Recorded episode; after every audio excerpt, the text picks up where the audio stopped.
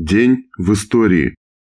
1 ноября или 19 октября 1917 года Владимир Ильич Ленин написал письмо в Центральный комитет РСДРП, в котором настаивает на исключении Зиновьева и Каменева из партии как штрейхбрехеров революции, изменников и предателей революции, выдавших Родзянко и Керенскому решение ЦК о вооруженном восстании и потребовал немедленного исключения их из партии.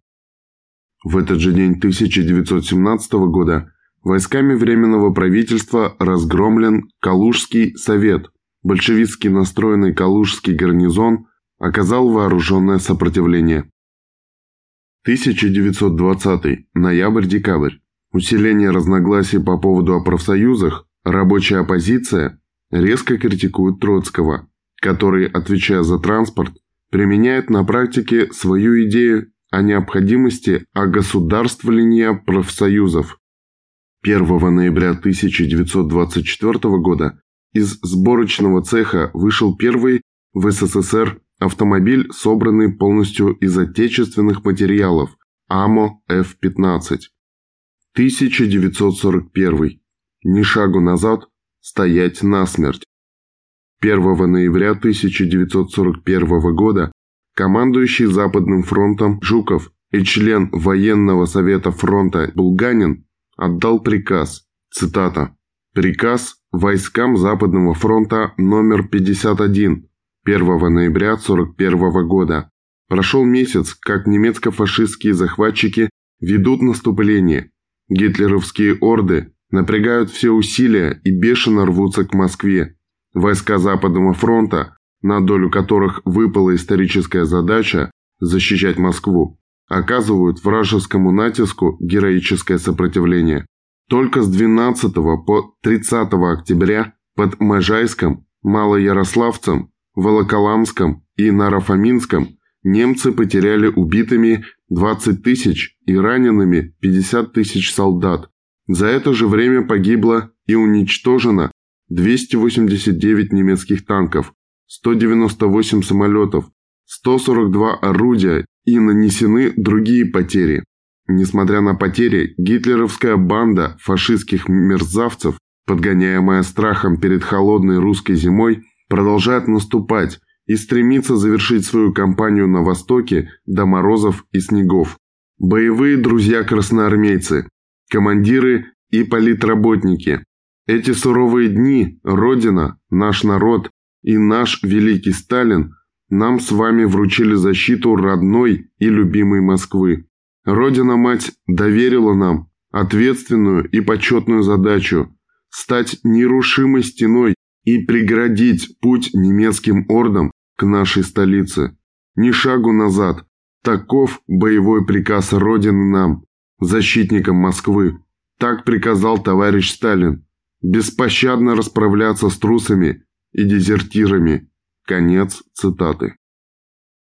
1 ноября 1945 года СНК СССР принял постановление о мероприятиях по восстановлению разрушенных немецкими захватчиками городов РСФСР Смоленска, Вязьмы, Ростова-на-Дону, Новороссийска, Пскова, Севастополя, Воронежа, Новгорода, Великих Лук, Калинина, Брянска, Орла, Курска, Краснодара и Мурманска.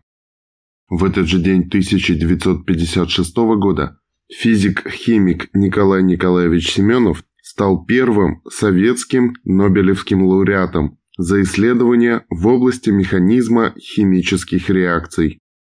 1962. Мы были первыми. Марс-1 – первый в истории космический аппарат, выведенный на траекторию полета к Марсу. Проект станции был разработан в ОКБ-1. Запуск состоялся 1 ноября 1962 года и был осуществлен ракетой-носителем «Молния» с космодрома Байконур. Марс-1 – первый в истории космический аппарат, выведенный на траекторию полета к Марсу. Марс-1 – автоматическая межпланетная станция второго поколения, программы «Марс». Космический аппарат предназначался для проведения научных исследований Марса с полетной траекторией, передачи информации о межпланетном пространстве и о пространстве около Марса. Специально к запускам космического аппарата к Марсу был построен мощный радиотехнический комплекс дальней космической связи. За траекторией полета станции следил также телескоп Крымской астрофизической обсерватории диаметром 2,6 метра. Марс-1 дал новые данные о физических свойствах космического пространства между орбитами Земли и Марса, об интенсивности космического излучения, напряженности магнитных полей Земли и межпланетной среды и о распределении метеорного вещества.